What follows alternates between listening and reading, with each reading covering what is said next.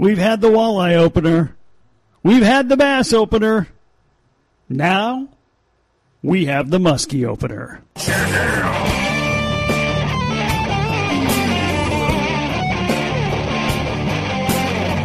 turn the lake into a big old house. I never use else than 20-pound tails. If you're fishing with me, you're fishing with the best. And if you're not, ooh, yes, girl, soon you're gonna be. I catch more fishes than the seagull birds. If you all ain't fishing, you're a bunch of nerds. The fishes all tremble at the sight of me, 'cause I'm fishing Paul Bunyan Country, country.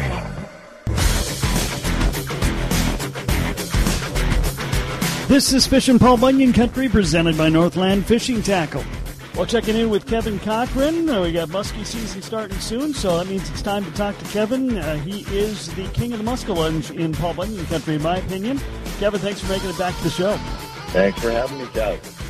Well, like so many of the guides and anglers I've talked to, they kind of are in the same boat you are. They are educators much of the year, and then they do some guiding in the summer. And this year, boy, it's been throwing a wrench in both of their sides of their equation. I'm sure you've had quite a few adjustments you had to make as well. You know, fortunately, muskie season doesn't start until June 6th. So that being said, when the governor finally gave us the go-ahead to guide on the 18th, which was my birthday, by the way. Good birthday present. Absolutely, it was. So, you know, I still had time to promote and to try to fill voids in my June calendar. Definitely the pandemic made things a little bit more difficult. You know, this year we're not going to have the tourists up here like we usually do. There's a lot of stipulations for resorts, so it's a little bit harder to book trips. However, right now, the way that I'm sitting right now, we're 100% fine this summer. So good. Thank God. Yeah, but the teaching aspect's been a little bit different. Oh, the teaching aspect's a totally different ballgame. But, yeah, it's challenging. What I do 3 days a week, I deliver food to kids that, you know, number one, they don't have transportation to go and get the food from the schools. And number two, there may be issues with the drop-off sites, which are the bus stops. Typically, those are done very early in the morning, sometimes as early as 6:30, 6:40 a.m. And there are some things put in place where we can accommodate those families that have difficulty getting school lunches, breakfast, lunch. So, you know, our district graciously allowed me to go and kind of fill that void for the J.W. Smith students. So nice. Yeah, but the whole long distance learning, the distance learning thing is it's been a challenge. You know, we do have families that don't have internet access, that don't have devices. So that being said, it's pretty tough. Okay. Well, yeah. We are back to for you. It'll feel a little bit back to normal now that we get on the water. You can guide your clients and you can catch some muskies. Yeah. So how much time do you spend on the water prior to just scouting things out? You know, what I'll do is I'll spend maybe a couple days on the water. I might go to one or two different lakes and just check out kind of the staging and where the fish are at. If they're spawning, if they're post-spawn, immediate post-spawn, or, you know, we have many fish out over open water right now too. So, you know, I look for certain characteristics and their location, and then I'll just go from there and develop a game plan and do that. So, okay. But yeah, it's a little bit of a challenge. Early season it can be because we do have fish spread so far apart. So. Right, and we often talk about this, Kevin, when we talk about muskies. It's not like walleyes or perch or, panfish where you're looking for a school. I mean, you're looking for an individual fish, like when you're deer hunting. Yeah. Right. So, you know, I use my side imaging and I have a Garmin LiveScope set up in my boat this year. So I use those two in conjunction with each other, and all I'm looking for is location. That's all I care about. If I know where they're at, then we can catch them. Okay. So. What I know you spend a lot of time on Cass Lake the last several years. Has that continued to be a real fine fishery for you?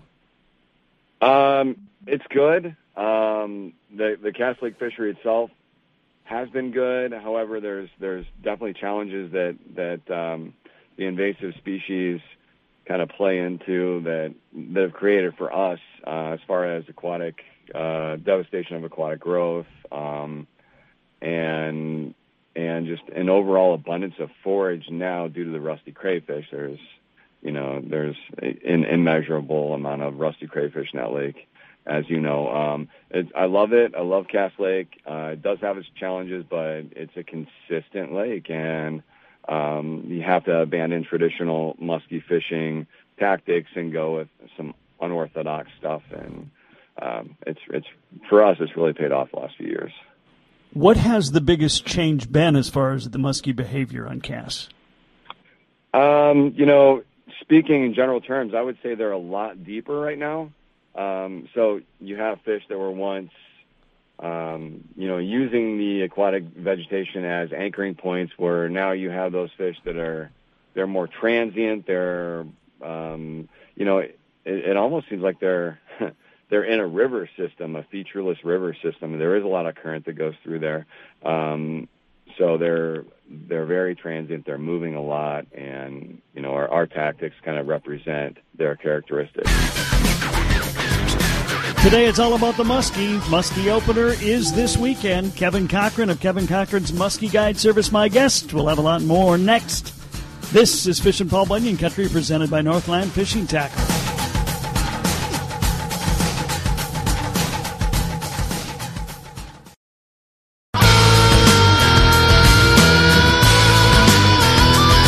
Fish and Paul Bunyan Country, presented by Northland Fishing Tackle, with Kevin Cochran of Kevin Cochran's Muskie Guide Service. We're getting ready for the Muskie Opener, discussing how the muskie bite has changed on Cass Lake due to the changes brought on by zebra mussels. That's a challenge, I think, for anybody fishing any species in a lake they fished a lot when something like this changes. You can't think like you used to think. And the guys that'll be the most successful are the ones who can turn on a dime.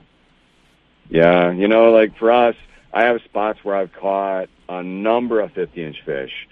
However, I don't even fish those spots anymore because they lack the things that made that spot special. So, yeah, you just have to adapt and overcome, and really it is hard to abandon proven tactics from previous years, but sometimes that's the best method.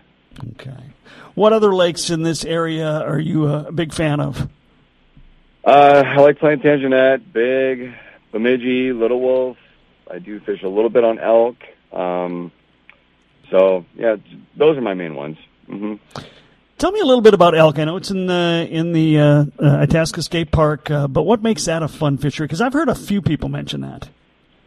I just think that the wilderness aspect to it, there's no shoreline development. In my opinion, there's not a lot of big fish, but there are some nice fish, mid to upper 40-inch fish. And, I think the clarity, too, is pretty cool. That it's extremely clear water, and the depth, it does support a tulip bee population as well. So it's just a really little different lake, and you get that wilderness feel to it when you're out there. So it's pretty cool. I like it. Okay. So we're getting ready for the muskie opener.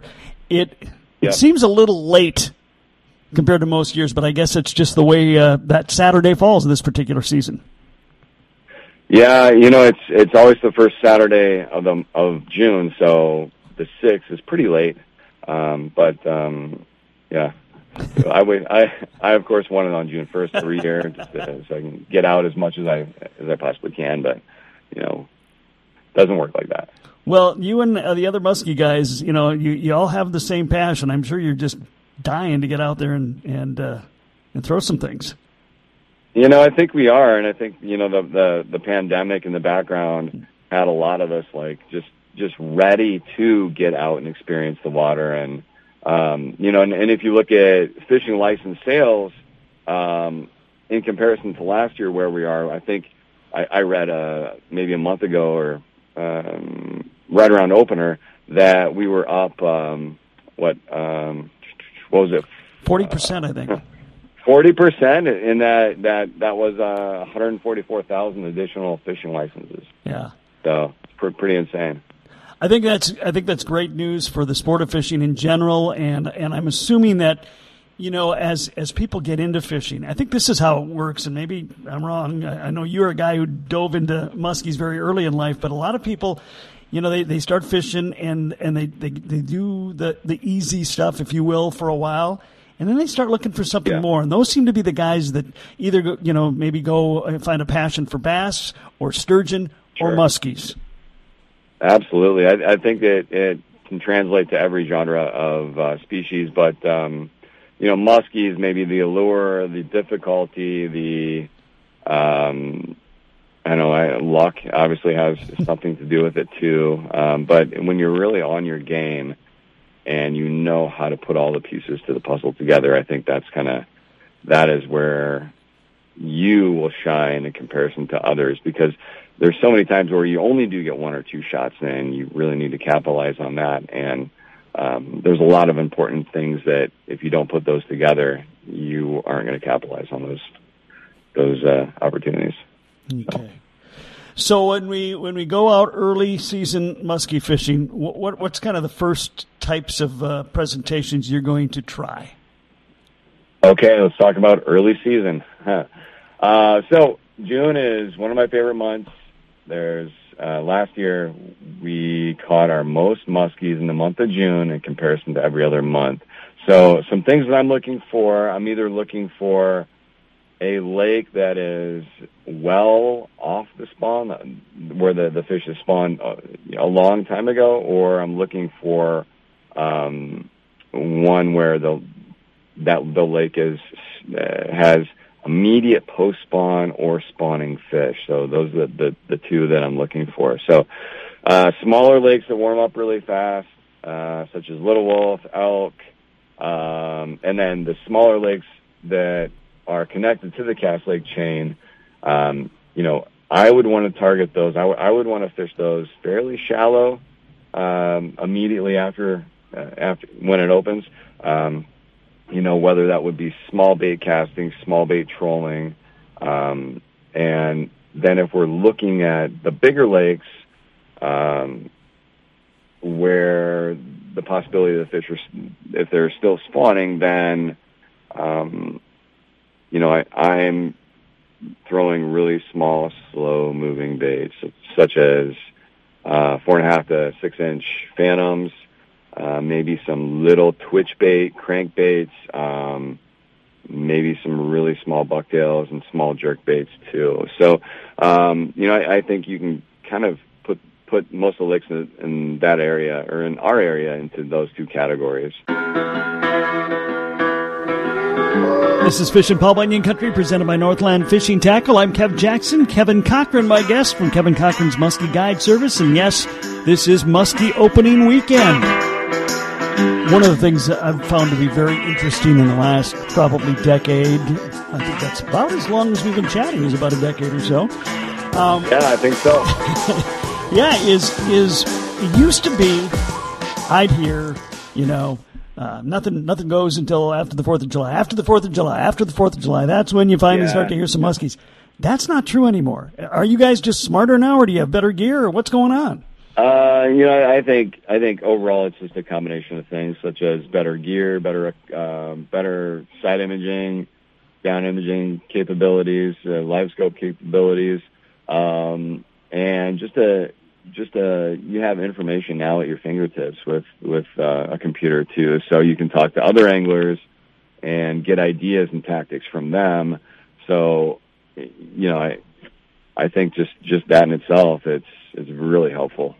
So, muskie fishing is really about the hunt. It's about you know, getting that trophy, preserving that trophy, and getting it back in the water. What is some of the things you really think anglers have to be very careful of to keep those fish alive after they reel them in? You know, I think the biggest thing is just don't have them out of the water too long, and you don't need to take 30 pictures of a fish. You know, right now with a digital camera, you can take 5 pictures in like a second or two. So just minimal handling, and also cutting hooks if you think you need to cut hooks. Even if you're on the fence, you know what, it's just safer to cut the hook. So. Okay. You know, I feel like probably within the last several years, we have caught the state record. Not me, not the me part of the collection. Sure, but sure. Muskie anglers have probably caught the state record more than once, but because of that catch and release ethic, we don't know. I'm so glad that they've gone with the catch and release record, so that people can get some recognition. If they catch a big one, we can still put it back in the water.